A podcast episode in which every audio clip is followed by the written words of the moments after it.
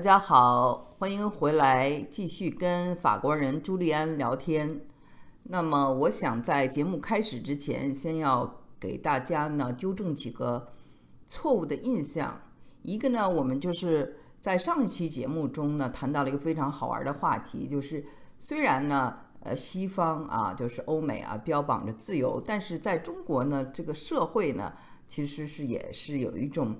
啊，自由，尤其是朋友们啊，在私下里非常的要好，喝一杯白酒，在饭桌上什么都敢聊，而且呢，大家也都有一定的容忍度，就是表现在不是那么容易被冒犯，不是那么容易很就是心灵很脆弱，很容易受伤，说一点就不喜欢了。特别是在北京这个地方啊，就有一种自嘲。那朱利安就非常喜欢这一点。那么我们所表达的这个观点就是说，中国也有很大的自由，很大的逍遥。很多人认为啊，就是到中国来长期待着的人，是在自己国家混得不好的人。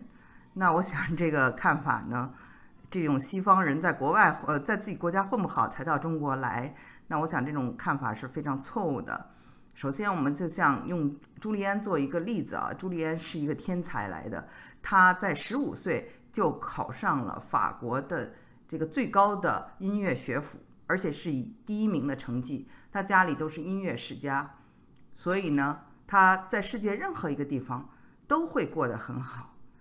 而且呢，我们其实发现啊，越是西方人，越是愿意到遥远的中国远东，他们叫来学习的人，一定都是很有独立思想的。首先，这个盘缠，这个费用。就挺贵的，不是所有的人都买得起这个机票。再一个呢，他一定是不是以这种欧洲中心论或者欧美中心论这样的一种思维方式的人，那么就说明什么？他们具有包容性。所以呢，你会发现你在中国遇到的人，可能会比你在作为一个就是移民啊到了欧美国家里遇到的人的素质还高。我是指这些西方人。所以呢，我希望大家不要再说那些在中国的西方人啊，在中国待着都是在他自己的国家混不好的。混事儿的人呢，在哪里都有，但是呢，优秀的人也非常的多，尤其是在很早的时候就能来到中国的人，他一定是比较有远见的。留学到海外的人，他一定也是抱着一种比较。宽容、求知的心态，因此呢，我们也可以说，到海外去求学的人，在国内也绝对不是混得不好才出去的，对不对？所以呢，我们了解了从中国出去的人是比较优秀的。呃，那么反过来，西方人愿意了解中国文化，去学习这么一个在他们看来很难的。而且是很复杂的、很深奥的一个文明，那这是一个很大的挑战。那这样的人，不管在智力上、毅力上，我觉得都有他们的长处。嗯，有过这种海外经历的人，是一笔财富来的，对不对？任何有海外经历的人，他的思维都是更加的多元化。那么后来呢？确实，朱利安也谈到了这些。啊，大家对这个在华的西方人一些错误的这种刻板印象吧。好，那我呢前面就说这么多，接着呢听我跟他再接着聊。今天呢会聊很多的学习古典音乐，还有学习语言这个话题，我觉得非常的有意思啊。很多的人啊，不管是你是哪一个国家的人，都会遇到这个问题。那么让朱利安来讲这个话题，真的太适合了，因为人家拉大提琴拉出一个全国第一名，考入了巴黎国立音乐学院。那么十几岁啊，都是上了大学以后才学的中文，却在这个外国人学说中文的这种大赛中啊，获取了一等奖。而且呢，你听他说中文。说的真的不是一般的好，是非常非常的好，能把语言学得如此炉火纯青，我真的很欣赏他。因为大家知道，我自己也做过翻译啊，在美国的联邦政府也用中英文写小说，在美国出版过小说，用英文写了三部小说。那么，我对任何一个学习，我对任何一个外语好的人呢，我们都进行很多的学习语言的沟通。我认识很多会说中文的外国人，朱利安呢，算其中最好的一个之一。好的，那我们开始吧。嗯，你学这个古典音乐，但当时你的性格是什么？因为你看啊，你后来到了。中国玩了这么多特别外向的相声啊、演戏啊、主持啊，然后人也特别幽默。那就是我想象中古典音乐的人呢，应该是非常的沉静，甚至有些忧郁的。从小就在那个圈子里，你就会发现，其实和和很多别的圈子是一样的。你同样在一个单位里的，或者同样在搞一门，呃，不论是体育呃运动还是。呃，还是哪哪哪一种艺术行业的，你就会发现，可能做同样的，呃，同样事情的人，各种性格都有。那么，搞古典乐的也有。穿衣打扮，还有这个性格，有外向有内向的，有话多有话少的。贝多芬好多，那那那是很就内心很暴力的音乐，是一种就是那种反抗，那种那种痛苦。那包括舒伯特，舒伯特总体有很多呃曲子，可能给给人感觉更温柔，更这个无奈一些。但是他暴力起来的时候，他那种情绪的那种反抗的那个那个劲儿一上来也是。呃，很可怕的，就就是要感受到，所以所以就是对于懂的人来讲，这个可能比重金属的暴还要暴力，你知道吗？它它是一个外表，你不是用分贝来算的，也不是用这个，也也也不是用曲目的风格，就不是说你多几个纹身，然后头我随便说几个就是不准确的比喻哈，但比如说不是说你看起来传统一点的人，你看起来叛逆。啊，就是所谓的什么弄弄一堆的什么这儿一个几个耳环鼻环什么都有啊，然后什么多多几个纹身啊，穿衣打扮也比较叛逆一点，这个只是一个外表，嗯，但是真正的你说这个性格上的东西，它有它有更多的表现。那么古典音乐圈有很多非常疯狂的人，台上也有疯狂的，但也有些人就是我们纯听，因为我们是这古典音乐的特点是什么？我们，嗯。我们不去锻炼，有的人锻去锻炼这个东西，但是正常来讲，呃，我们不需要去锻炼舞台上的形体表现，就这，所以多数人，包括你看马友友啊这样的人，他你看起来各种灵感啊，动来动去啊，但是呢，这是自然在音乐当中的这种投入和陶醉。它不是一种刻意练出来，为了表现，或者说我我我我明明在音乐当中，我非得突然就给一个表情给观众。那除非是这首曲子是很调皮的，这首曲子本身是很适合跟观众互动的，要不然其实这是和话剧，呃一样的，就是说你哪怕一个演电影的演员，他必须在故事里，他不能说演着电影突然看镜头跟你跟你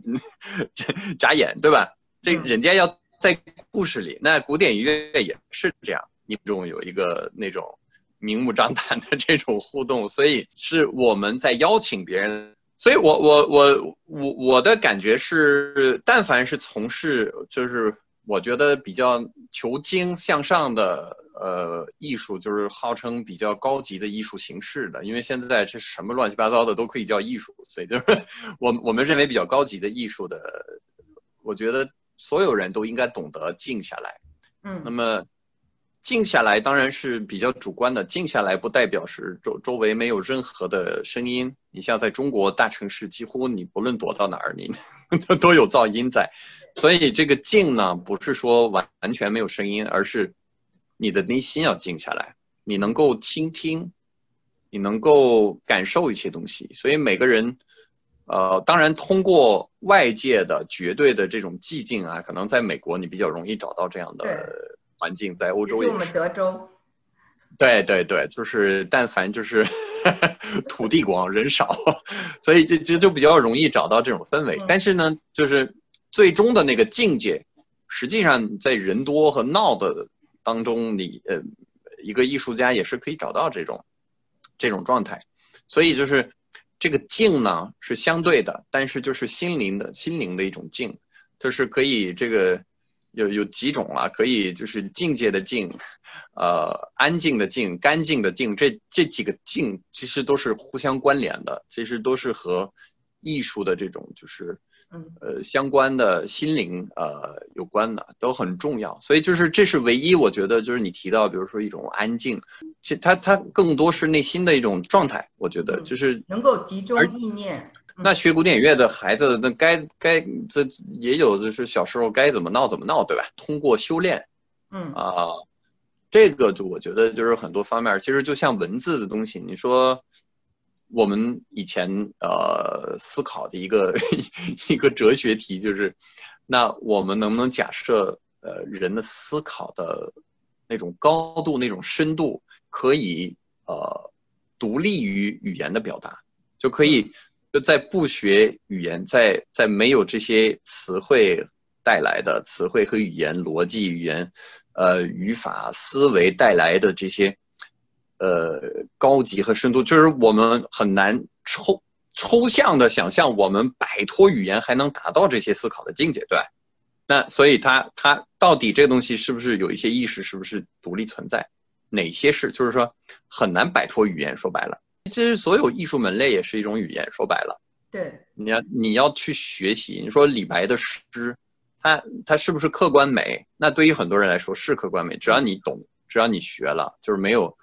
就是说古典文学呃和这个古诗词的境界高的人，没有不觉得李白好的，对吧？嗯。但是如果我是个外国人，我也没学过中文。说也不会说这个，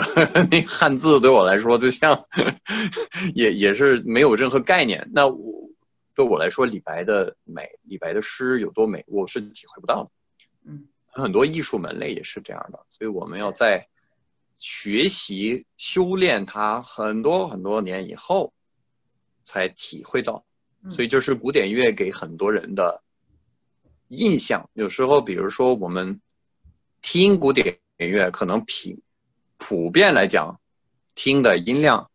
要低一点，然后有很多非专业的人很喜欢把古古典乐作为一个背景音乐，那作为我们来讲是很呃很难受的，有时候也不一定一直都难受，因为毕竟是喜欢的音乐，但是有时候啊特别小声还可以，但是你要说稍微大声的，没有太大声，但是我已经听得清楚了，那你让我在同步做别的事情是很难的，因为我一直在听细节。因为我太懂这里面的，嗯，所以这这就是懂与不懂的这个这个区别，嗯，那也是都是通过多年的修炼和学习和感受这些东西。所以你小的时候性格就很开朗，就很活泼，但是你有童子功。我们讲这童子功，就说五岁就开始学这个音乐了，古典音乐了。所以你因为有这个童童子功，才能够在十五岁的时候一种。排名第一的成绩考入这个法国第一学府巴黎国立音乐学院，那这个确实是让人就是中国人很在乎这个排名啊，又这么棒的学校，你又是第一，特别的。当时也是糊里糊涂就就就第一进来，因为我们去考的时候，别人都在传说有一个比我其实也就比我小一岁多的一个俄罗斯的一个小孩儿。他说：“哇，听说这个好厉害呀，这是耶罗罗斯的，哇，这简直太厉害了，我们都我们都没戏了，他肯定第一。”然后我就听着大家我说：“那应该是啊，应该是他肯定第一。”结果第一轮，我爸特别紧张，但我爸也是就是，然后呢，看到我爸紧张成这样，我没概念，我第一次考，因为好多人要考三四次，在巴黎那个很难很难考，他比就是那个学校要比美国的或者德国的那些学校要难进很多。像美国什么茱莉亚什么，美国可能只有 Curtis，Curtis 难进，因为他他每年名额很小很少，对对对，两三个名。王敏佳和那个朗朗那就接近那个，对你像茱莉亚什么的，远没我们学校难难考。呃，所以就是，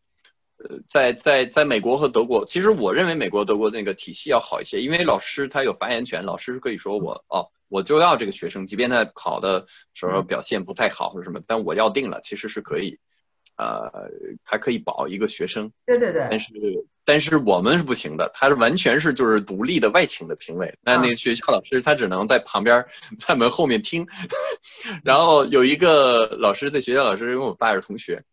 他就是第一轮以后，他就过来过去找我爸说：“你别紧张，如果你你儿子通不过第一轮，那谁也别过了。”我说，所以当时一下子我就放松了。我爸就跟我跟我说了，第二轮我就完全放开了。嗯，你们家有三个兄弟，我们家我跟你说有三个女儿。我们小的时候呢，父母也让我们学音乐，但是我们学的都是中国的古典音乐，古琴和古筝。那么呢，现在呢，很多中国家长都让孩子们开始从小学习西方的古典乐器，弹钢琴啊，拉小提琴啊，包括我自己的孩子。除除此之外，他们还学这个小号啊、长笛啊等等的。你觉得这个从小学音乐，尤其学这个西方音乐，对孩子们比较受益的地方是什么？